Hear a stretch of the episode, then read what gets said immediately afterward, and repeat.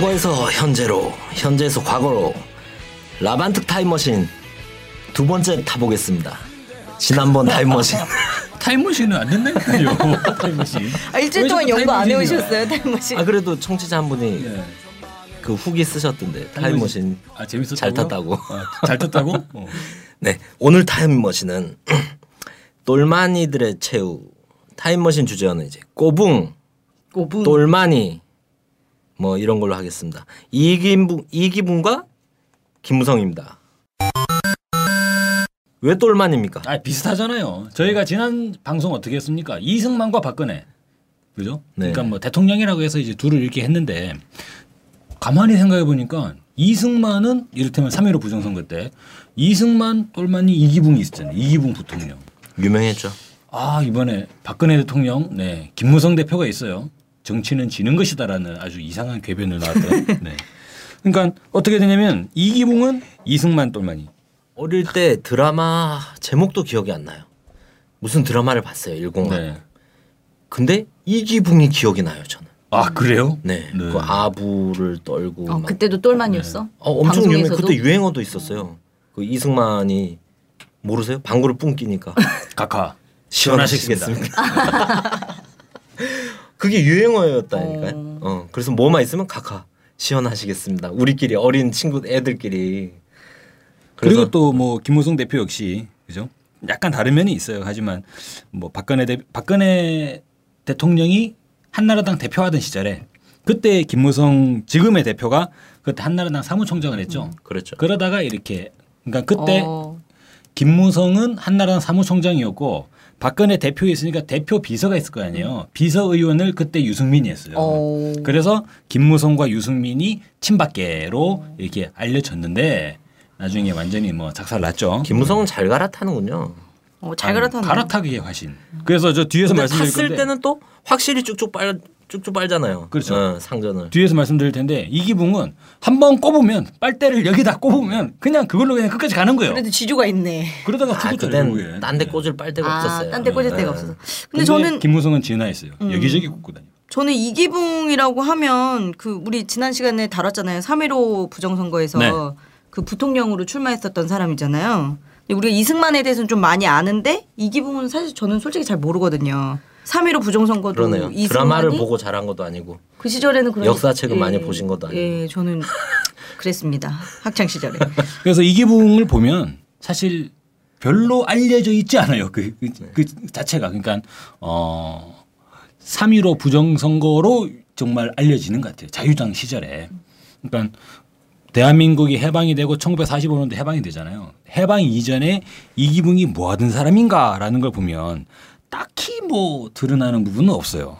뭐 연희 전문학교를 다녔다고 하던데 그것도 중퇴하고 음. 그리고 또 미국인 선교사랑 통역으로 활동을 하면서 이때 뭐 친미파가 되는지 모르겠지만 나중에 미국 가요. 미국 가가지고 이승만을 만나거든요. 음, 미국에서 미국에서. 이승만을 만나는데 미국에서도 별로 뭐 볼 게 없이 뭐 호텔에 종업원으로 취직해가지고 있다가 그러다가 뭐 별 볼일 없이 살다가 들어왔는데 이 이기붕이 한 가지 결혼을 했는데 결혼을 누구랑 했냐? 박마리아라고 하는 예, 미국에서 이를테면 또 한국인이죠. 한국인 여성과 결혼을 했어요. 근데 이 박마리아가 곤모술수 아부의 대가. 음. 예.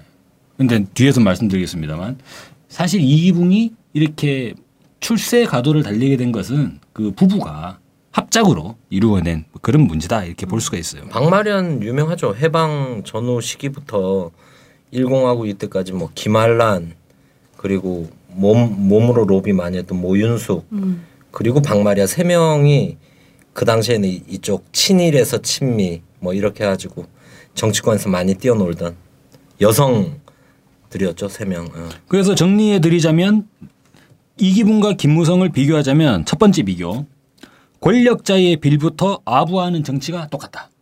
두 번째 이기붕은 부인이 친일파요. 박마리아 친일 인명사전 등재가 됐죠. 그리고 김무성은 김무성은 부친이 친일파요. 네. 가네다 루시잖아요. 셋째, 셋째는 둘 다 부정선거로 작살이 났어요. 아니 뭐 김무성은 뭐 부정선거 예, 선거 개입이죠. 이기붕은 3.15 부정선거로 작살이 났고 김무성은 이번 4.13 총선에서 아주 그냥 그 관건 개입 네 그리고 아, 뭐 지난 대선 걸로도 작살이. 겁니다. 맞아. 총선 그렇죠. 본부장이었는데 버스 돌린 네. 책임자인데 맞습니다. 그리고 네 번째 아 이건 좀 예, 입에 올리기 그러게 뭐 그렇, 그렇긴 하지만 뭐 어떻겠습니까 사실인데 그대로 밝혀야죠. 자식들이 다 자식 농사를 잘못했어요. 뭐 이런 뭐 공통점들이. 뭐가 그렇습니까? 입에 많이 올려야죠. 그렇습니까? 예. 아, 그래도 자식 농사를 베려버렸어요. 그래도 뭐 김무성은 박 근혜 완전 똘만이라고 하기는 좀 그렇지 않나요? 뭐 물론 뭐 항상 늘 30시간의 법칙이 적용되긴 했지만 몇 번 개겼잖아요. 뭐 세종시로 개기고 또 최근에는 옥새 들고 튀고 막 이런 거 개겼잖아요. 들고 안 튀었다니까요. 아 당사에 대표실에 두고. 돛댑니다. 아니 뭐 잠깐 잠깐 개기는 게 있어요. 그래서 그런 면에서 이기붕과 김무성을 완전히 같다고는 할 수 없죠. 이기붕은 처음부터 이승만의 수하. 그런데 김무성은요. 이 아부를 하는 대상이 점점 진화를 해요. 김무성이 맨 처음에 정계에 들어갈 때 어디서 시작을 했냐면 상도동. 박근혜가 아니에요. 상도동. 내가 상 그러면서 네. 김영삼 대통령 네. 죽었을 때 그 빈소에서 네. 며칠 밤을 새우며 내가 정치적 아들이다 막 이러고 있었잖아요. 그랬죠. 예, 그런 얘기했죠. 그러다가 김영삼 씨의 아들 김현철 씨한테 또 아주 또 갈등을 더 낳았죠. 김영삼에서 박근혜로 갈아타고 그리고 최종적으로는 마지막으로는 미국에게 음, 유명하잖아요. 유명하죠. 스케프로티 주한미군 사령관을 업어주고 그죠. 워싱턴 가가지고 막 큰절하고 참전용사 네. 뭐 묘비 닦아주고 막. 그 역사 바로 세우기에서는 이게 듣기는 껄끄럽지만 김무성이 저희 선배예요. 민족 문제 연구소 창립 이사잖아요. 아 김무성이. 그렇습니다. 네. 그래서 YS랑 처음 상도 동계하고 동교 동계할 때 뭐 민추협도 같이 민주화 추진 협의회 음. 해서 그 전두환에 맞서 싸우는 뭐 이런데 음. 박정희에 맞서 싸우는데 앞장에도 서고 변절했나? 그래도 지금 아 그러네. 그래서- 그렇게 따지면 전향이네 또. 그래서 김무성의 부친의 행각을 보면 첫 번째 친일 임명 사진에는 안 들어가 있어요. 음. 그러다가 이후에 개정판에 민족문제연구소 입장은 개정판에 가네다 유슈를 넣겠다라는 그런 아. 가네다 류슈 때문에 초창기에 민족문제 연구소에 발을 집어넣었을 수도 있겠네. 빼려고. 예, 끝까지 아버지의 행적을 숨겨야 된다. 그러기 위해서는 적진에 들어가서 암약해야 된다. 뭐 이런 것도 아닐까? 어쨌든 이기붕이랑 김무성 둘 다 좀 확실히 문제적 인간인 건 맞네요. 네, 한번 들어가 봅시다. 네, 첫 번째 권력의 빌부터 아부하는 정치. 아부가 정치에서 문제가 많죠. 예, 예전부터 고사성어에도 엄청 많잖아요. 아니, 대한민국이 아부 때문에 망하잖아요. 지금. 조선도 아부 때문에 망하죠. 네. 예, 간신 정치가 있으면 임금이 역할을 못한다. 뭐 이러면서 간신을 제일 멀리하고 조심해야 된다. 이런 게 옛부터 내려오는 얘기인데 아부의 상징적인 아부하면 영광 검색어 이기붕이 뜯어, 뜹니다. 진짜로? 네, 네. 음. 각하 시원하시겠습니다. 이기붕 하면 떠오르는 게 아부입니다. 그죠? 그 사람 인생이 그 아부 그 자체예요. 이기붕을 한번 살펴보면요. 그러니까 해방 이후 전국을 한번 살펴보겠습니다. 이기붕은 해방을 맞이하기 전까지 뭐 한 10년 정도 정도 뚜렷한 직장도 별로 없었대요. 그러니까 뭐 기생 요리집에서 허드렛 일하고 그리고 해방이 되고는 이승만이 들어왔잖아요. 이승만의 거처에서 집사를 했다고 해요. 오. 그래서 이제 이승만 뭐 식사하면 밥 차려주고 오. 그러다가 식기 같은 거 이제 집안 살림 관리하고 그런 일들을 했다는 거예요. 정말 골 때리는 거 아니에요? 한번 혼도 났대요. 네. 그 대통령이니까 집기, 접시 이런 게 되게 고급 접시가 막 들어오잖아요. 근데 고급 접시에 음식을 담, 담았다고 한번 엄청나게 혼났대요. 왜? 헌 접시에만 음식을 담게 했대요. 어, 그럼 그냥 보는 거야 고급 접시는 관상용이야. 그거 보고 어떤 생각이 들었냐면 예전에 김영삼 대통령이 청와대에 있을 때 그랬잖아요. 칼국수 먹는 거였잖아요. 청와대에서 이제 내빈 접대를 할 때 막 호화스러운 요리 같은 거 다 배제시키고 칼국수 요리로 하기로 했다고 하는데 그런 생각이 좀 나요. 그러니까 혼, 혼자 있을 땐 칼국수 안 먹었겠죠. 아 그건 모르죠. 아무도 없으니까. 네. 근데 이렇게 어떻게 대통령 밥이나 나르던 집사가 부통령까지 됐으면 진짜 왕, 완전히 뭐 열심히 비볐나 봐요. 이기붕은 1953년 12월이에요. 그 한국 전쟁 끝나고 바로 그 직후가 되는데 자유당 중앙위원회 의장이 됩니다. 그러니까 이승만 집에 집사로 있다가 자유당 중앙위원회 의장으로 그렇게 갑자기 샥 변신을 하더니 바로 1954년 6월부터 제3대 4대 민의원 의장을 지냈다고요. 그리고 더 놀라운 것 1955년에는 국제올림픽위원회 IOC 초대위원으로 오. 예. 야, 거의 뭐 진짜. 집에 있는 강아지가 국회의원이 된 수준입니다. 아니 IOC 초대위원이라니까요. 그러면서 그는 권력의 2인자로 등극을 했다고 하죠. 그리고 이기붕이 무엇을 했느냐? 이기붕이 저기 미국 유학 갔다 왔다 이렇게 해가지고 뭐 머리가 좋은 것 같아요. 1954년에는 이승만의 장기 집권을 위해서 사사오입 개헌을 강행한 그 유명한 사사오이 개헌을. 반론님 하면 된다. 예. 그래서 사사오입으로 개헌을 강행해가지고 이승만의 장기 집권 가도를 열었다고 합니다. 근데 나중에 되면은 거의 이기붕의 집이 서대문 경무대. 그러니까 또 하나의 경무대라고 해서 많은 고관 그러니까 많은 이제 정계 인물들이 아 이승만 박사한테 비벼야 되는데 어떻게 비벼야 되냐. 사실 요즘으로 치면 뭡니까 이게 문고리 권력이잖아요. 대통령을 만나려면 그 문고리를 지나야지 만날 수 있는데 그 문고리가 누구냐 이기붕이었다 이런 얘기가 되는 거죠. 그래서 사실상 그 1공화국 후반기에서 이기붕의 권력은 완전히 막강해져 가지고 4.19 혁명이 일어나기 전에 그러니까 3.15 부정선거가 일어날 때죠. 이기붕이 부통령 출마해지고 이제 막 그렇게 한다고 할 때는 이기붕을 찬양하는 내용의 책들도 막 출간했다고. 오. 그 중에 뭐가 있냐면 민족의 해와달. 네. 예, 민족의 해와달. 해와달? 민족의 태양은 이승만을 지칭하는 그럼 거고. 달이 이기붕? 예, 민족의 달은 이기붕을 지칭하는 거고. 아, 아 국민들 힘들었겠습니다. 밤낮으로 야, 봐야 되네. 골 때리는 상황입니다.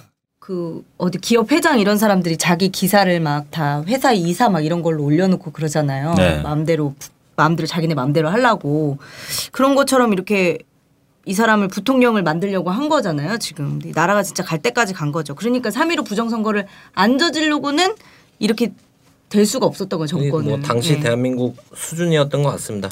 밤나르던 집사를 부통령들 부통령으로 만들었다. 이승만이 절대 권력자였던 거죠. 이 대한민국을 그냥 집안 살림하듯이 집안 사람. 그죠? 운영한 거죠. 밥 먹다가 부통령을 누가 할까? 어? 어, 임자가 하게. 거의 그런 거 아니에요 지금. 어 김치찌개가 맛있네. 부통령을 하게. 그런 겁니까? 어 청소를 잘하네. 청소를 내무부 잘해. 장관.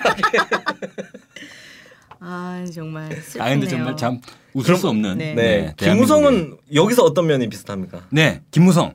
김무성도 한번 보시죠. 김무성은 상도 동계의 뭐 사- 사실상 중요한 인물이었다고 하죠.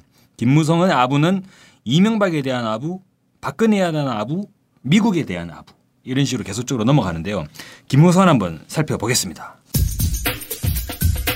김무성은 1951년에 부산에서 태어났죠. 그런데 1987년, 그러니까 김무성의 나이가 37쯤 될 때라고 해요. 통일민주당의 창당 발기인으로 정계에 입문했다고 합니다. 흔히 저희 삼김 시대라 그러잖아요. 음. 그럴 때 이제 김영삼의 상도동계, 김대중 대통령 그 동교동계 그리고 한 분은 자 퀴즈 나갑니다. 네, 맞춰보시기 바라고. 너무 썰렁하다 그죠? 네. 김종필. 네. 근데 그 김영삼 대통령의 상도동계가 되었, 되었는데 1986년에는 민주화 추진 협의회 특별위원회 부위원장도 했대요. 그러니까 이게 87년 6월 항쟁 이전이죠. 김영삼 대통령이 야당으로 있을 때, 야당이 있을 때는 이 김무성이 뭐였냐면 그 야당 쫓아다니면서 정말 여러분 쇼킹하지 않아요? 민주화 추진 협의회 특별위원회 부의장을 했고 지금 이때 현직 의장이에요. 예, 이때 김무성이. 1985년도에 민족문제연구소 이사직 예, 창립 이사를 맡았다는 거예요. 참네. 그리고 87년 선거 때는 통일민주당 제13대 대선 대책본부 재정국장을 했다고 합니다. 그래서 이 시기에 보면은 통일민주당 총무국장 그리고 통일민주당 기획조정실 차장 이렇게 하면서 김영삼의 오른팔로 음. 그렇게 활동을 했죠. 근데 사실 1990년대 들어와 가지고 노태우 정부 때 3당 합당을 하지 않습니까? 3당 합당을 하니까 김무성은 또 여기에 일약 여당으로 완전히 색깔 변신을 하죠. 그래서 김영삼, 김동용 등과 함께 민자당 그때 민자당이었지 않습니까? 새로 만든 이 노태우와 김영삼, 김종필 셋이 합당을 하죠. 민자당 당원이 돼가지고 이후에 민자당의 의사국장과 의원국장 등을 지내고 그리고 1992년도에는 민자당에서 김영삼 대선 후보 추대 대책위원회 총괄국장을 맡았다고 합니다. 그러니까 민자당으로 전향을 해서 이제 야권에서 여권이 해버린 거죠. 여권에서 김영삼의 오른팔로 완전히 이 활동을 하다가 94년도에는 내무부 차관도 역임을 하고 96년에는 뭐 총선에 출마해가지고 부산에서 당선이 됐다고 합니다. 그런데 이게 그러면 계속적으로 김영삼의 사람으로 가야 되잖아요. 근데 그렇지 않은 거예요. 김무성 대표와 지금 박근혜 대통령이 맺어지게 되는 경우는 2004년 그때 그 탄핵 정국이었죠. 한나라당의 노무현 대통령 탄핵으로 인해 가지고 완전히 이 한나라당이 작살났지 않습니까? 그때 한나라당의 대표로 급거 이제 스카우트 된 사람이 박근혜 당시 의원이었잖아요. 박근혜 대표가 천막 당사 칠 때 그때 김무성 대표가 한나라당의 사무총장을 했다고 합니다. 그리고 여러분 그 이른바 배신의 정치로 알려지는 유승민, 유승민이 그때 박근혜 대표의 대표 비서를 했어요. 그때부터 해가지고 박근혜 대통령과 김무성, 유승민이 하나의 이제 친박계 핵심 거두로 자리 잡게 됐는데 이후에 2007년도 대선에서는 누가 당선됐습니까? 이명박. 박근혜가 아니라 이명박 대통령이 당선이 됐잖아요. 그러면서 김무성은 또다시 기류에 약간 변화를 띠게 됩니다. 그래서 그때까지만 하더라도 친박계의 좌장이다 라고 불리다가 이명박 정부에 들어와서는 이제 사실 이명박과 박근혜 사이에서 갈등하는 그런 관계로 전환되게 되죠. 그 계기가 뭐냐면 2009년도에 바로 세종시 논란이 있습니다. 그 당시에 박근혜 의원은 뭐라 그랬냐면 세종시에 대해서 원한 고수 입장을 밝혔습니다. 그러니까 행정수도 이전을 해야 된다. 그런데 그 이명박 대통령은 뭐라 그랬죠? 거부했잖아요. 세종시를 이전하는 그 몇 개 부서만 이전하는 걸로 그렇게 변경했지 않습니까? 여기에 대해서 박근혜 의원이 그때 원안 고수가 중심이고 그것으로 박근혜와 이명박 간에 상당한 각을 세웠습니다. 그래서 그때 저희도 기억나지 않습니까? 한나라당 과연 분당하느냐 언제 분당하느냐 친박계 언제 나가냐 이게 카운트다운 될때 김무성 당시 뭐라고 얘기했냐면 이명박 대통령 편을 들어버렸어요. 음. 그랬죠. 네. 이건 그러니까 박근혜 대통령 입장에서 완전 뒤통수 제대로 얻어맞은 거죠. 모두가 예상을 못했죠 그때. 네. 예. 그래서 그 얘기를 하는 순간에도 어 이게 뭐지? 김무성 왜 저러지? 뭔가 오, 오타났나? 이런 얘기를 할 정도로. 네. 그래서 박근혜와 김무성 사이에는 일정한 이제 갈등이 형성이 되죠. 근데 그 직전에 김무성이 네. 한번 혼이 나요. 친박 친박교 자장이다 이렇게 해갖고 공천을 못 받잖아요. 어. 시종일관 그 이후로부터 혼이 나고 나서 기조가 바뀐 거죠 그렇게. 예. 서청원. 네. 네. 줄어 보면은 이제 서청원이 나이가 많지 않습니까? 서청원이 계속 김무성 이제 혼내고 최근에도 그 옥새 파동이 있고 이렇게 있을 때 당내 지금 시기에 새누리당에 공천을 하고 있을 때 주로 서청원과 김무성이 최고위원회 회의하면 막 고성 지르고 소리 지르고 뭐 이렇게 많이 했죠. 아우 서청원 의원은 연세 굉장히 많으셔가지고 제가 국회에서 이렇게 가끔 보면 등도 이렇게 구부정하고 곧 돌아가실 것 같던데 막 고성 지르고 그러실 수 있는 기력이 되시나 보네요. 하지만 김무성 대표의 아부의 절정은 뭐 김영삼, 이명박, 박근혜가 아니에요. 김무성의 절정은 바로 미국이었다. 그죠? 김무성은 작년 7월 달에 미국을 방문합니다. 근데 방문하기 전부터 논란은 났죠. 바로 주한미군 사령관 스케프로티를 업어줘가지고 난리를 부렸는데 미국 가서도 예, 많은 논란이 나왔습니다. 큰절 논란. 절무성. 예, 여러분 한국의 오랜 관습에는 존경하는 어른들에 대한 존경과 감사의 표시로 큰절을 하는 관습이 있습니다. 라고 하면서 워싱턴 호텔에서 그죠? 그 미국 한국전 참전 용사들 근데 참전 용사들만 있으면 나이가 많으니까 수뭐 모르겠어요. 뭐 근데 거기에 한 참전 용사와 그 가족들 그리고 주미 재향 군인의 사람들이 모여가지고 식사하는 자리에 참전 군인과 가족분들을 기억하면서 큰절을 올리겠습니다. 라고 하면서 키가 180cm가 넘는 김무성 대표가 인사를 하면서 같이 같이 간 국회의원이 있을 거 아닙니까? 또 같이 갔을 거 아니에요. 혼자 갔겠어요? 모두 다 다 같이 큰절을 하는 정말 그죠 한 여덟 아홉 명쭉 네. 줄 서서 했죠 그때. 수치스러운 볼상사났군요. 정말 골상스러운 일이 있었죠. 하지만 김무성 대표의 큰절은 거기서 끝나지 않았습니다. 우리 지난해 또 이야기했었죠.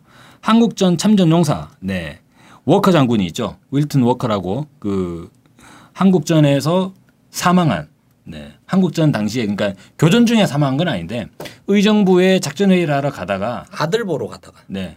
아, 맞습니다. 아들 보러 네, 가다가. 아들 보러 가다가. 근데 그 시점이 언제였냐면 1.4 후퇴 돼가지고 유엔군이 겁나 깨질 때였어요. 그러니까 저는 좀 이상하더라고.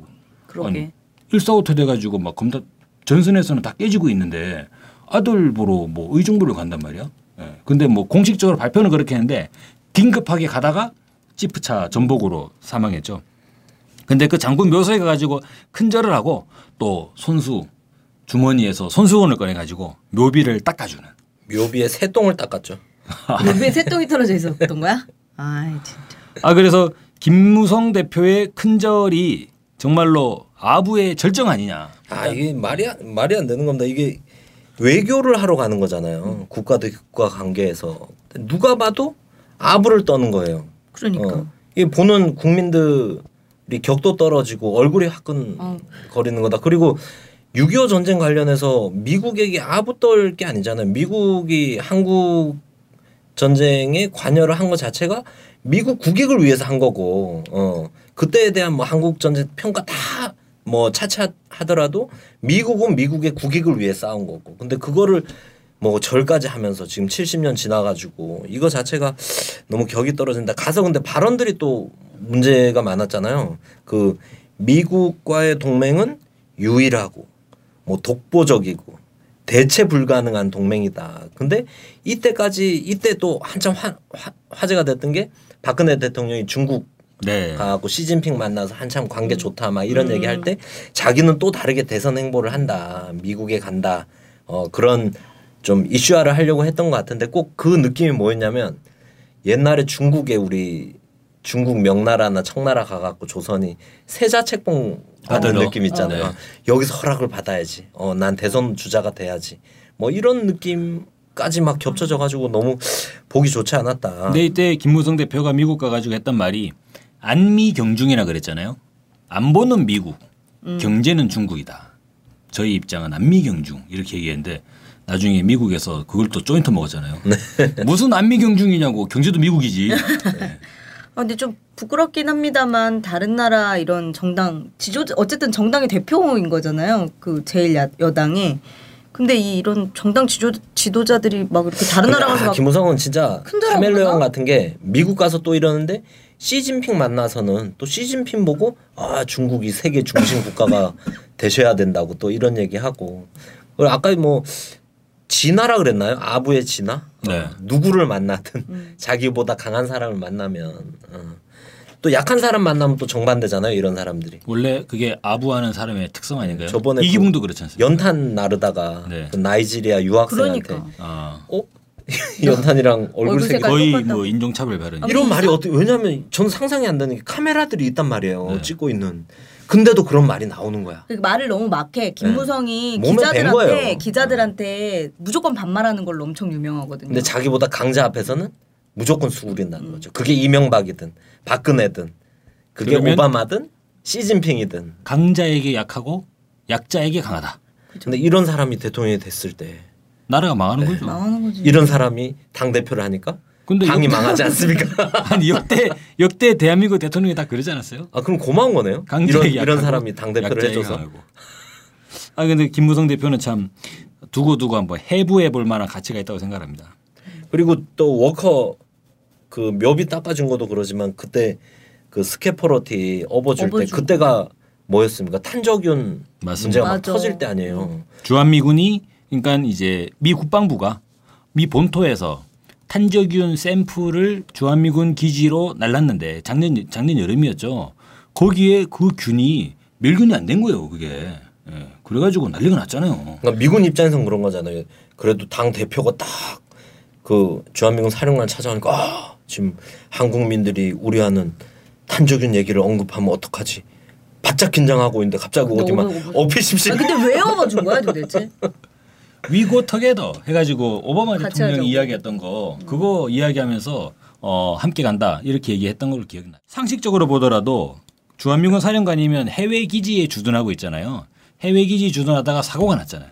그래서 그 나라의 정치인이 자기를 만나자고 해. 그러니까 그러면 어떻게 항의하는 되겠어요? 줄 알았겠지. 어. 그 아마 그 용산 기지 내에서는 좀 비상 걸렸을 거예요. 아 일본의 뭐 자민당이나 독일의 기민당이나 네. 이런 여당 당수들이 자기 나라에 주둔하는 그 미군 사령관들 업어준다고 뉴스에 나와봐요. 제가 볼 때는 그 자리에서 탄핵입니다 어. 다. 하물며 뭐 뭐 아프간이나 이래 비교해서 뭐하지만 이라크 이런 데서도 대통령 그 거기 뭐 정치 책임자가 가갖고 아 주한 그 미군 주둔 사령관. 미군. 어, 사령관 오십시오 좀 어, 업어드리겠습니다. 왜 업어준 거야? 근데 얘참잘 업어줘. 이런 이게 상상이 안 되는 장면이 이 대한민국이 참골 가능하다는 때리는 거예요. 게. 골 때리는 거. 이건 진짜 그러니까. 전 세계적으로도 유례를 찾을 수 없는 아, 너무 쪽팔리네요 진짜. 오죽하면 그런 비판이 나왔겠습니까? 저것은 스카파로티를 위험하게 만드는 거다. 오마이뉴스가 그랬잖아요. 왜냐면은 국방 그러니까 스카파로티 사령관은 군인인데 군인은 정치에 개입을 하면 안 되잖아요. 근데 다른 나라 가가지고 다른 나라 정치인하고 저렇게 친하게 지내? 그러면 미국 국 미국 국방부에 오히려 의심을 산다는 거예요. 스카파로티 쟤 지금 한국 가서 뭐 하고 있는 거지? 아 그래 너무 부담스러우니까 김무성이 이때 방미했을 때 미 주요 인사들이 김무성을 안 만나줬어요. 어. 네. 여당 대. 여당 주력 네. 대선 인사가 왔는데 괜히 만났다가 국무장- 갑자기 막 끌어안고 이러면 어떡하겠어요. 국무장관도 안 만나고 부통령도 안 만나고 아무도 안 만나줬어요. 어. 왜 나중에 스케브로티 상당히 좀 난처해지지 않았을까? 어. 혹시 저녁에 뭐 어? 같이 식사했냐, 같이 골프 쳤냐 이런 얘기 의심사지 않겠어요? 그러니까 뭐 대권을 뭐 자기가 그 허락을 받으러 세자 책봉하듯이 하러 갔는지는 몰라도 진짜 저는 너무 쪽팔려요. 미국 사람들이 우리나라 뭘로 보겠어요. 탄저균 그렇게 배달 사고 내고 한국에서 우리 아무도 모르게 대한민국 아무도 모르게 탄저균 실험하고 있는데 가서 업어줬으니 미국 사람들이 우리 뭘로 보겠어요. 진짜. 원래 아부라고 하는 것은 민주주의와 완전히 거리가 먼 행태입니다. 아부는 그러니까 공정 경쟁이 아닌 거잖아요. 어떻게 하면은 빌부터 가지고 편하게 가볼까.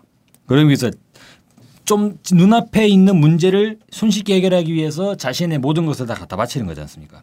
아부가 만연된 사회는 정상적인 경제가 경쟁이 사라지고 결국 부패해서 썩고 맙니다. 그죠? 이승만 정부 보십시오. 이기붕, 이기붕의 이승만. 야, 이게 과연 뭐 나랍니까? 부패와 아부 아첨이 낳은 그런 정부 아니냐 이렇게 얘기할 수 있고 오늘의 대한민국도 김무성 대표를 보면 정말 골 때려요. 저런 사람이 근데 일부 모르겠어요. 그냥 뭐 동네 슈퍼 아저씨만 모르겠는데 동네 슈퍼 아저씨인데 뭐 미군 지나가면 어이구 미군 찾아가가지고 업어주려고 그러고 뭐 그런 분들 가끔 계시긴 해요. 동네 슈퍼라도 그런 데는 안 갑니다. 네. 아 근데 문제는 이 사람이 지금 집권 여당의 대표예요. 물론 이제 물러났지만 물러났죠. 결국은 그래서 물러났는지 모르겠지만 네.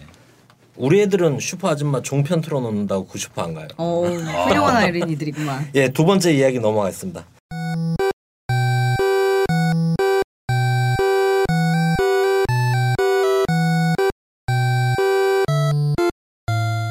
친일의 남편, 친일의 후손, 먼저 이기붕 한번 들어가 보시죠. 네. 이제 저희 반민특위인데 친일 행적을도 다뤄야 되지 않겠습니까? 아, 친일에서도 이기붕과 김무성이 또 겹쳐요. 근데 이기붕은 부인이 친일, 김무성은 부친이 친일 이렇게 됐죠. 부인인 박마리아가 친일파입니다. 자, 박마리아. 실제로 보면은 1930년대 후반 그래서 40년대 들어와 가지고는 이 박마리아가 아주 친일 행각을 걸었다고 합니다. 당시에 앞서서 이제 우리 그 사회자님이 말씀하셨지만 김한란, 그 유각경 이런 사람들과 함께 거의 당시에 YWCA에서 중심 역할을 하면서 중일 전쟁이나 태평양 전쟁의 와중에서 지식인들을 동원한 친일 강연에 적극 참여했다. 그래서 일본의 침략 전쟁을 지원하고 여러분 대동아 공영권 이런 얘기들 많이 했겠죠. 친일 단체인 조선 임전 보국단에 가담을 했다고 해요. 조선 임전 보국단에 가담을 해서 각종 간담회에 등장해서 징병제를 요구하고 그죠? 징병제에 응하라. 조선 청년들이여. 천황 폐하를 위해 이런 얘기는 했는지 정확히 모르겠습니다만 갑자기 딱히 마사가 오버랩이 돼가지고 박마리아는 이때 활동을 인해 가지고 민족문제연구소야 이 발간한 친일 인명 사전에 그대로 이제 수록 준비 상태에 있어요. 그러니까 친일 인명 사전 수록 예정자 명단에 포함됐어요. 어. 아니 임전보복단에 가입해가지고 가려면 지나가지 왜 장병들 징병을 막 선전하고 다닌 아 진짜 너무 용납할 수가 없어요. 그러네요. 그런 귀양 지나가지. 같은 영화에서 실제 그런 정신 그 위안부 문제나 이런데 징병이나 이런 걸 동료 동료 수준이 아니죠. 이 정도면 이 정도 네. 권력자들이 했다는 건 강제 징집에 앞장에 같은 조선인이 나섰다는 건 그러니까. 심각. 근데 이 박마리아가 또 겉모술수로도 되게 유명하다고 하지 않습니까? 네, 그렇습니다. 박마리아가 남편 이기붕의 출세에 아주 커다란 영향을 미쳤다고 합니다. 근데 여기서 좀 깜짝 놀란 게 있어요. 박마리아가 어떻게 이렇게 아부를 떨었는가 하는 걸 보면 박마, 아부할 때는 아부의 대상을 잡아야 되잖아요. 누구에게 비빌 거냐 이게 중요하잖아요. 박마리아는 그 대상을 확실히 잡은 거예요. 누군지 아세요? 도너. 이승만의 부인 프란체스카 도너. 음. 대한민국의 영부인이라고 하는데 미국 사람이야. 아, 대한민국 초대 오스- 영부인. 오스트리아 태생 어. 예, 미국인이죠. 오스트리아계 미국인이죠. 네. 대한민국 영부인 미국인이에요. 저, 저, 골 때렸어요 아주. 서울대학교 초대 학장 누군지 아세요? 서울대학교 초대 그 학장이 미군이에요. 네, 정말 놀랐는데 어쨌거나 박마리아가 딱 보기에 야 이 대한민국 정부 이거 돌아가는 꼴을 딱 보니까 여기에서 핵심은 누구냐 이승만이 당연히 이승만이에요. 근데 이승만 나이가 너무 많잖아. 알고 봤더니 이승만의 부인인 프란체스카가 이것저것 많이 하는 거예요. 그리고 미국인이니까 미군 중화도 가깝고 미국 사람들하고 왔다 갔다 하면서 이런 것도 하는 거예요. 그래서 박마리아가 딱 보기에 야 프란체스카다. 이래가지고 프란체스카에 딱 붙어가지고 샤샤샤샤샤 아, 했다는 거죠. 둘이 말도 통해서 좋았겠네요. 그러니까 박마리아가 미국 유학 경험이 있다 보니까 영어가 잘 된다는 거예요. 그러니까 그 당시만 하더라도 남자들은 뭐 영어도 할 수 있고 그래서 뭐 미군 통역관도 하고 뭐 그런 사람들이 있잖아요. 근데 여성으로서 실제 해외 유학 경험을 가지고 있고 그래서 이 영어가 능숙능란하게 자유자재로 그러니까 프란체스카가 같이 말하기에 편할 정도로 영어가 되기는 어려웠을 거 아닙니까? 그래서 사실상 어떻게 되죠? 분위기는 거의 남편 이기붕은 이승만의 집사. 부인 박마리아는 프란체스카의 이제 뭐 일종의 이런 이제 집사 같은 형식을 하면서 완전히 착 달라붙었던 거죠. 그러니까 프란체스카 보기에 박마리아가 싹싹하게 되게 이걸 되게 잘했다는 거예요. 싸바싸바 잘했고. 예, 사바사바를. 그러다 보니까 마음에 들었고 그래서 프란체스카가 이승만에게 박마리아 중심으로 이렇게 이야기를 해주다 보니까 이승만도 오 이기붕, 오 임자가 하게 이렇게 갔다는 거죠. 이 시기에는 물론 여성들의 사회 진출이 활발했던 시기는 아니어서 좀 그렇습니다만 우리가 뭐 베갯머리 송사 이런 얘기가 옛말에 있었잖아요. 그런 걸 통해서 어쨌든 자기 남편을 좀 이렇게 로비를 통해서 뭔가 그 겉모술수로 높은 위치에 이렇게 갖다 놓은 거잖아요. 그래서 이미 이기붕은 1948년도에 대한민국이 출범할 때 대통령 비서실장이 됐다고 해요. 그리고 1949년도에는 서울특별시장. 어, 네. 시장도 있어. 야 그러면 어, 갑자기 서울특별시장이라고 하니까 그 저희 그런 얘기 했잖아요. 서울시장을 하면 그 다음 대한민국 대통령. 이기붕은 서울시장을 하고 부통령을 꿈꾸다가 미끄러져 버렸는데 이승만은 그걸 해냈네요. 아, 이때 유행, 유행가도 있었더라고 유행가. 자유당은 두 가지 암 때문에 무너졌다. 두 가지 암이 프란체스카 도너리와 박마리아. 어. 이 유행가까지 불려졌다고. 네. 그러니까 국민들도 알고 있었던 거예요. 이 치맛바람 두 여자 때문에 실제 대한민국 그리고 자유당의 부패나 이런 것들이 이 여기서부터 이미 썩어서 나오고 있다. 그래서 그 프란체스카와 박마리아 둘 다 프란체스카 아까 미국 사람이잖아요. 그리고 박마리아도 보세요. 선교사를 통해서 미국 유학을 갔어요. 그렇죠. 이기붕도 선교사를 통해서 미국 유학을 갔어요. 이승만도 미국에서 기독교 쪽에서 활동을 하다가 한국으로 온 거죠. 다 이게 친일을 우리가 뿌리를 파는데 이 시기에 또 미국과 너무 밀접한 그러네요. 연관이 있죠. 그래서 그 당시 미 군정이나 해방 때 이후에 이승만 집권기에 미국이 얼마나 관리하기가 좋았겠는가 이 사람들을 어, 그런 생각 듭니다. 이제 김무성 또 한번 보죠. 네, 김무성을 살펴봅시다. 김무성은 뭐 다들 유명하니까요.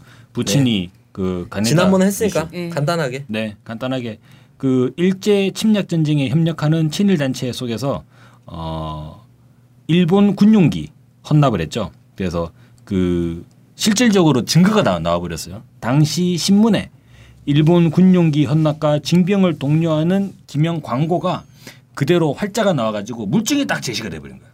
그래가지고 지금 빼도 박도 못하는 상황이 됐죠. 실질적으로 보면은 김영주가 일제 징병제에 관련해서 자식을 기뻐하며 바쳐라라고 이야기를 했다고 합니다.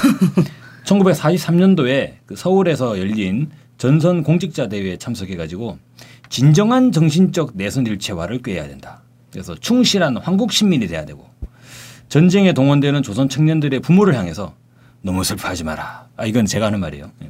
예. 자식을 나라의 창조신께 바치며 가지는 마음가짐을 인식해야 된다.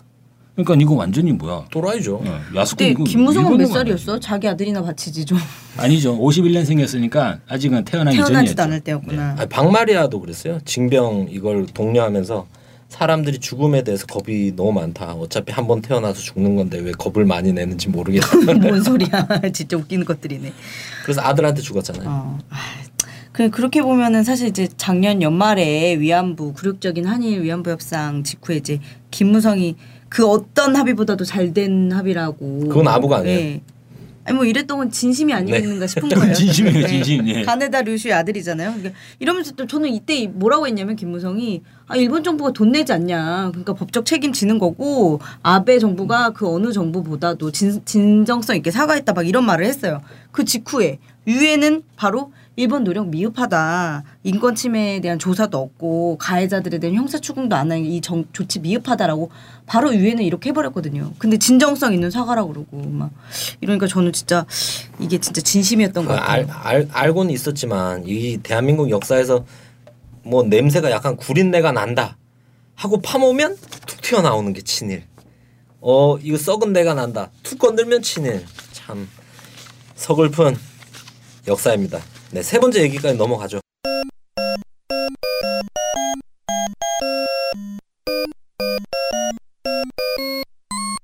부정선거 3.15 부정선거와 2012년 대선 유사합니까?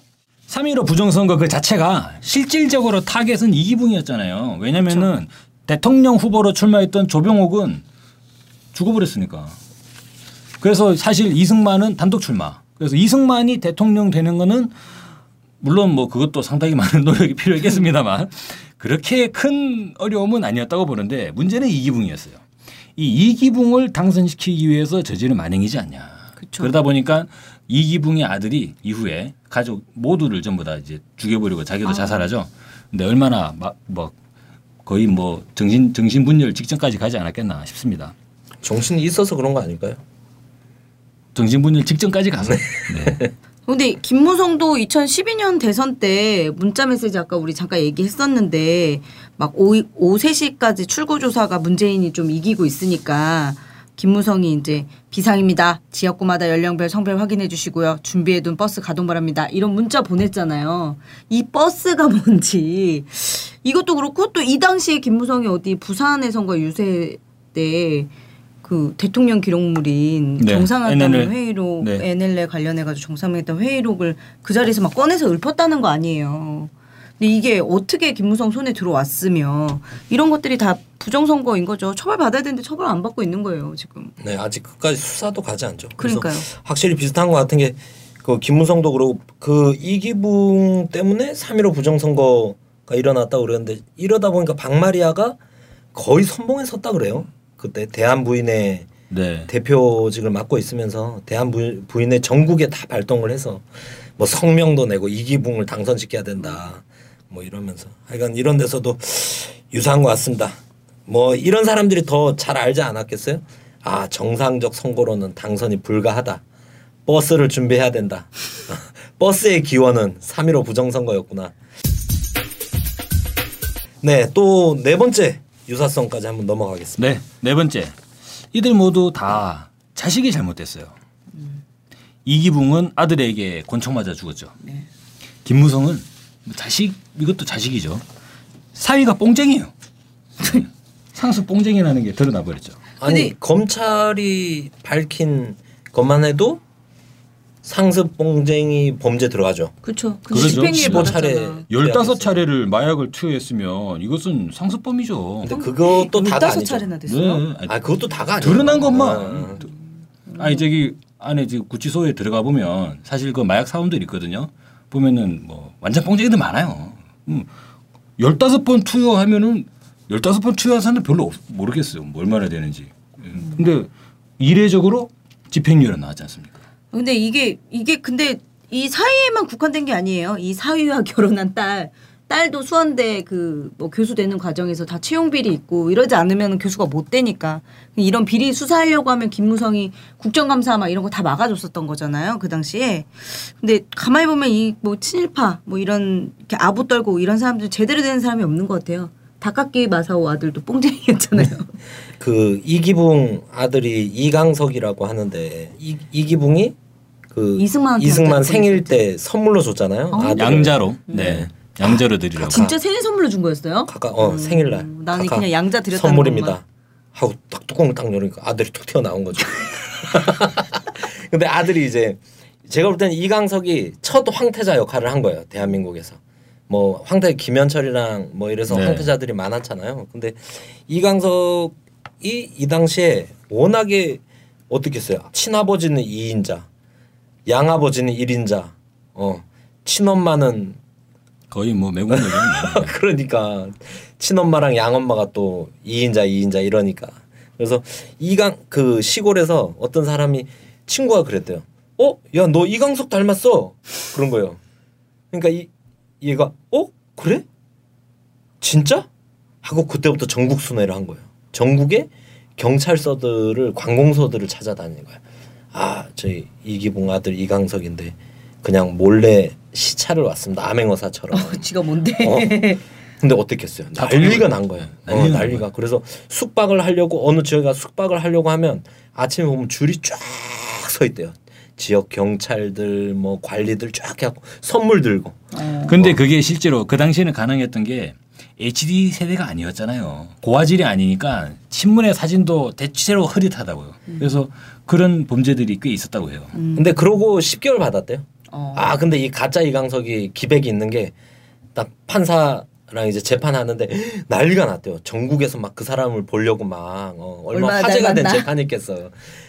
판사도 막 옷이 찢어지고 그랬대 재판하러 가는데 근데 그 사람 판사 왜 그랬냐 그러니까 아니 어찌 됐든 저를 계기로 이런 부정한 관리들이나 부정한 모습들이 드러난 거 아니냐 한번 끝까지 보고 싶었다 이런 기백도 좋았고 그런데 그 부정한 관리들은 처벌을 안 받았을 거 아니야. 받았을까? 그죠 쉬쉬가 됐죠. 쉬쉬됐겠지. 예, 예. 그 그런데 이때도 또 유행어가 생겼어요. 어떤 유행어죠? 귀하신 몸. 아, 예, 그 귀하신 몸이 오셨다. 예, 가짜 거기서 이강석. 이 재판 네. 과정에서 귀하신 재판 신문에 나온 게 그래요. 귀하신 몸 징역 10개월. 요즘 네. 유행 요즘 유행어 연구하시나 봐요. 아니 그래서 그래서 만화도 있었어요. 그 옛날에 유명 만화도 그래서 똥 푸는 사람 있잖아요. 네. 똥 푸는 사람들이 지나가. 근데 경무대 똥 푸는 사람이 지나가. 그럼 다 인사를 몸이야? 하는 거야. 귀하신 몸. 아 귀하신 진짜. 이게 얼마나 이 당시에 썩었나. 그러다 보니까 이제 3.15 부정선거 나고 4.19 한, 한참 일어날 때 서울에서 항의 시위대가 먼저 둘러쌌던 게 이기붕 서대문 어. 집이었어요. 네. 어, 그러니까 이기붕이 도망을 갔죠. 도망을 갔는데 거기서 이제 이강석 아들이 남동생과 엄마와 아빠를 총 권총 두 자루로 쏴서 죽였다고 합니다. 누구 먼저 쐈을까요? 전 그것도 궁금한데. 근데 이거보다 더 궁금한 건 이강석이 셋을 죽이고 자기가 자살을 했대요. 그것도 약간 좀 네, 네. 복부를 쏘고 머리를 쐈대는데 전 이해가 안 돼요. 머리를 쏘고 복부를 쏠 수는 없잖아요. 그치. 그렇죠. 복부를 쏘고 머리를 쏠 수는 불가능하진 않지만 되게 힘들죠. 사람이 배를 쐈어. 근데 머리를 쏠 이유가 있을까? 머리를 이상하다. 먼저 좀 쏘지 죽을 이상하다. 거면. 어. 예. 근데 왜 왜 그래서 그런 일을 벌였을까? 딴 사람이 죽였을 거라는 설도 있어요. 그치. 그래 어, 이 그런 것 같아. 3.15 부정선거의 책임을 이기 왜냐하면 이기붕 때문에 벌어진 부정선거니까 일 일가족에게 덮어 씌우고 정리를 하자 뭐 이런데 근데 대체로 저기 뭐 민족을 반역하고 그리고 나라를 팔아먹은 사람들 그런 사람들의 자녀들이 한 번은 이렇게 거의 정신적인 엄청난 충격을 받게 돼요. 하와이 왜 그러냐면 네. 아니 어릴 때는 어릴 때는 모르잖아요. 우리 아빠가 닭가기 마사온지 어떻게 알아? 어릴 때는 내 일생 나라와 민족을 위해 이래가지고 자기 아빠가 정말 대단한 줄 알잖아요. 그런데 어느 날 나이가 들면서 세상 물정을 좀 알다 보니까 아 우리 아버지가 알고 봤더니 이런 인물이었어 하는 거를 알게 되면 엄청난 충격이 오는 거예요. 그치. 근데 여기서 맞아요. 중요한 게수 있어요. 있어요. 네, 중요한 게 뭐냐면 나라 팔아먹는 놈들은 대체로 보면 다 인간성들이 독종이거든요. 그러니까 그래 까짓거 씹다. 응? 그래 좋아 가자. 응? 이렇게 독종이라고. 그리고 나라 팔아먹고도 얼굴색 하나도 안 변해. 얼굴에 철면피 까는 거죠. 까는 인간 거죠. 인간성이 말살되는 거잖아요. 네. 그게 자식한테도 간다. 아니 근데 그 도끼는 유전이 안 돼요. 아니 도끼 말고 인간성이 말살된 거는 네. 자식한테 전달이 된다는 거예요. 사람을 어떻게 네. 대하는 가 그리고 박마리아 같은 경우도 이4.19 항쟁이 막 일어났어. 사람들이 막 투쟁을 하는데 그런 거예요. 깡패들 유지강이랑 그때 유명한 네, 애들 정치 불러가지고 뭐냐 고대 학생들이 지금 데모한다는데 이것도 정리를 못하느냐 하니까 깡패들이 가서 4월 18일 날 고대 가서 다 작살을 냈잖아요. 네. 그것 때문에 4.19가 더 크게 그렇죠. 일어나고 그래서 그 이강석 아들이 받았을 정신적 충격이 저는 막 복합적으로 쏟아졌을 것 같아요. 네. 어, 인간성의 말살도 느꼈을 것 같고 또 하나는 황태자였는데 그4.19 항쟁 전 국민이 들고 일어나서 이기붕이 이놈, 박마리아 이년, 그렇죠. 이강석이 이놈 여기서 받아지는 뭔가 아마 떨어지는 느낌? 어. 나라를 팔아먹는 배신자들 당사자들은 그런 욕을 얻어먹는 상황을 아마 감내할 수 있을걸요? 뭐 당사자들 이기붕이나 박마리아나 그런 사람들은 왜 내가 뭐 이래가지고 싸울 수도 있을 거라고 봐요. 근데 문제는 그 자식들은 도끼가 그렇게 못 가요. 자식들을 돌아버리는 거지. 아니 근데 사실 제가 얼마 전에 그래서 어떻게 되느냐? 다 뽕을 한다고. 그래서 뽕을 하는 거예요. 고통을 현실을? 현실을 잊어버리잖아요. 예. 저의 이론이에요. 그 김무성 씨 사위 있잖아요. 음. 사위가 무슨 클럽에 자주 가는 거기 소위 이제 지도층의 일진 일진 지도층들의 네. 자녀들이 최태민 손자도 그 사진에 아, 나오고 있어? 그러거든요. 어.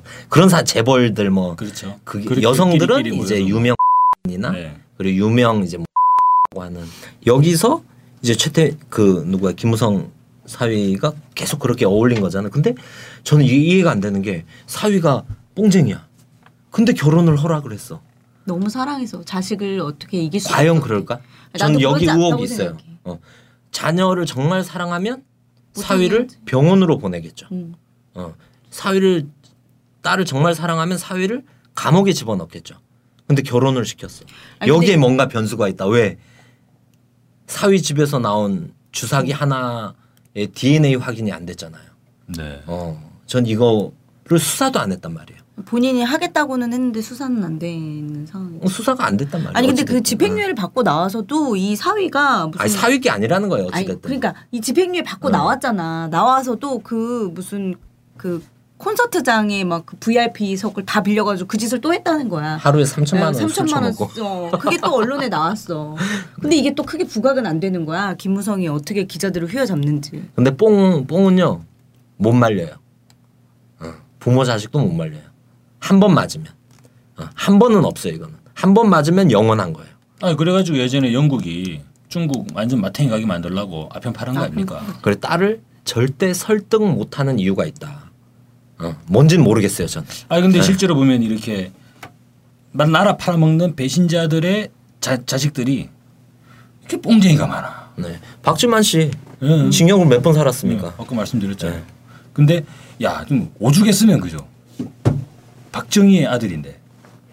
그리고 알려지지 않은 상황들도 많을 거예요. 예전에 그럼요. 그 장자연 리스트에 나왔지 않습니까? 뭐 술에 취한 건지 약에 취한 건지 이런 얘기도 하고. 아 요건 좀 다른 얘기인데 이거 네. 더 충격 충격적인 거제 고향이 경북 영주거든요. 네. 영주 이번 총선에 국회의원 당선됐어요.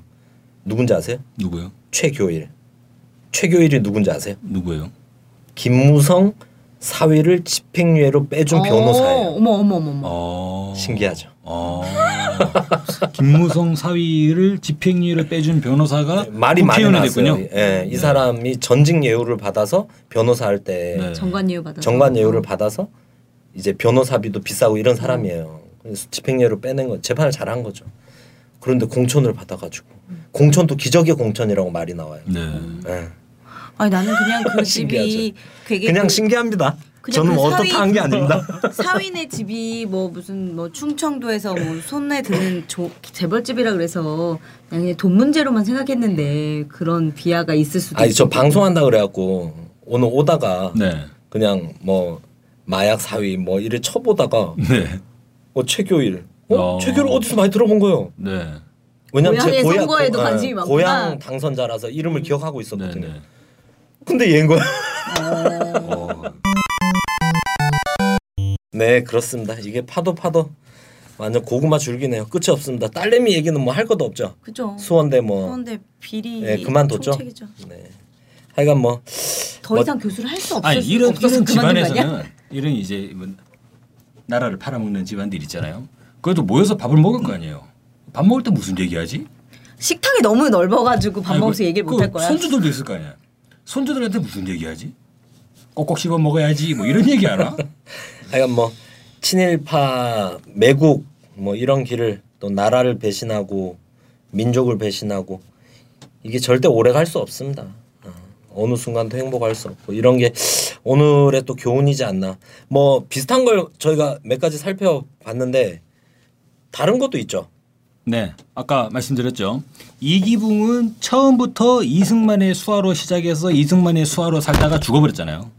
근데 김무성은 김영삼에서 박근혜, 박근혜에서 이명박, 이명박에서 다시 박근혜, 거기다가 마지막으로 미국까지 전천후 아부, 이기붕의 아부가 김무성의 아부로 진화한 느낌입니다. 아부가 없어져야 됐죠. 아까 뭐 시작하면서 말씀드렸지만 나라를 망치는데 간신이 결정적 역할을 하잖아요. 어. 그리고 아부를 하는 게 결국 뿌리가 이게 또 옛날 조선 시대 때부터 있었던. 사대 이런 게 결국 이- 이거랑 현상적으로 아부로 나타나는 거잖아요. 그때 그때 강자들에게 기대려고 하고 의지하려고 하고 강자 줄을 잘 타서 동아줄 잡고 출세하려고 하고 지금 한국 사회 같은 경우도 한미 동맹 한미 동맹 잘 보면 이게 정치 군사적으로 미국의 도움을 받아서 나라를 지켜야 된다. 꼭 이런 논리 같지만 가만히 이번에 김무성이 절하고 묘비의 새똥을 자기 손수건으로 닦고 이런 걸 잘 보면 이것도 결국 아부와 그죠. 사대가 세 상 몸에 배어 있기. 때문에 예. 이, 이런 거에 대한 싸움을 잘해야 되는데 참 한국 사회가 고칠 게 참 많습니다. 아 근데 저는 이런 걸 보면서도 그러니까 대한민국의 교육을 보면요 어린이들한테 이런 얘기 안 해요. 어린이들한테는 야 걔네 집이 그렇게 잘 살아 친하게 지내 이런 얘기 안 하잖아요. 그런 얘기 하나? 해요. 아 그런 얘기 해요? 예, 어린 아이들, 유치원 애들 뭐 이런 데는 그런 얘기 안 하잖아요. 그래서 친구들끼리 사이좋게 놀아야지 이런 얘기 하잖아요. 그리고 뭐 자주적으로 살아라 이렇게 얘기하지 않나요? 아 그렇습니까? 네. 주로 아 이게 저는 우리 국민들이 네. 우리 국민들이 친구들끼리 사이좋게 놀아야지 이런 얘기 하잖아요. 그런데 중학교 고등학교를 가면 이제 약간 입장이 좀 애- 그렇지. 아리까리해져요. 아 걔가 걔가 그렇게 어? 모의고사 2등을 했어? 어. 걔가 무슨 학원 다닌대? 야 너도 글로 안 가볼래? 이렇게 얘기 쓱 밖에다가 이제 취직을 할 때가 되잖아요. 그러면 완전히 막 눈에 불이 나는 거죠. 결혼한다 그러면 아니 그 집에는 뭐 재산이 얼마나 있다니 아니 무슨 뭐 아파트도 하나 없이 무슨 결혼을 한다는 거야 뭐 이런 얘기까지 가는 거잖아요. 어, 지금. 거의 성우 수준이신데요. 아 그렇습니까? 요즘 성대모사 물올랐어. 아니 그래서 아부가 일반화돼 있다 지금 대한민국이 그게 뭘로 나타납니까? 갑질 논란으로 나타나잖아요. 그죠. 갑질 사회로 온 국민이 아부하는 게 근원을 따져봐야 돼. 그래서 저는 우리 국민 모두가 잘못이다 이런 말씀드리는 게 절대 아닙니다. 아부에도 본질이 있고 근원이 있어요. 그 근원이 뭐냐? 따지고 가면은 윗대가리죠 윗대가리. 그러니까 뭐 지금 새누리당 그리고 지금 보수 세력들의 한미동맹 이것도 아부에서 기본되는 것이고 역사적 뿌리를 찾아가면은 바로 이기분과 박마리아로 올라가는 것이다. 그리고 더 나아가서는 이승만 메가더를 향한 이승만의 아부 여기서부터 출발하는 거 아니냐. 대한민국의 아부 아부가 사라지는 대한민국. 야, 그게 바로 진정한 자유대안 아니에요? 전두환이 노래 불렀던 원하는 것은 무엇이든 얻을 수 있고 뜻하는 것은 무엇이든 될 수가 있다는 바로 그런 대한민국이 바로 아부 없는 사회 아니냐. 아부 없는 사회 만들어야 되겠습니다. 근데 와, 이 구호 괜찮은데. 네. 아부 없는 아범 사회. 대한민국. 그래요.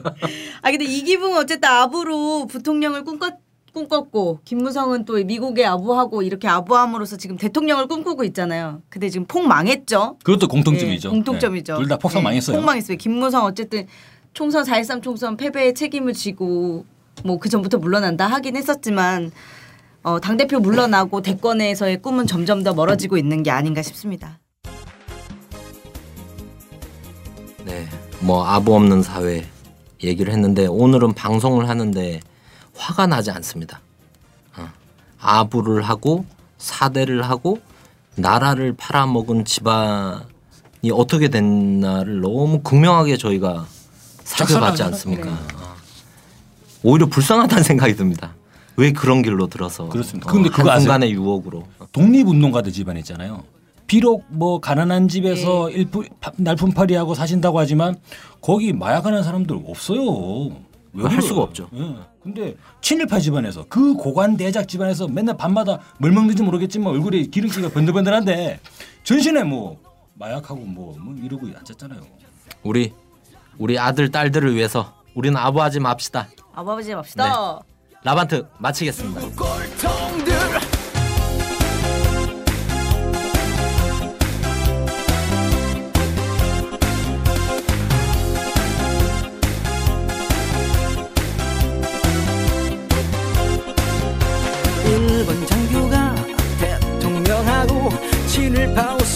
이 떵떵 거리니 일본 놈들이 망언을 하고 이 나라 없인 여기며 조롱한다. 척결하여라 진일 매국노 민족의 다존 지켜 세우자. 진일한 놈이 진미도 한다. 척결하여라 수구 꼴통들. 척결하여라 진일 매국노 민족의 다존 지켜 세우자.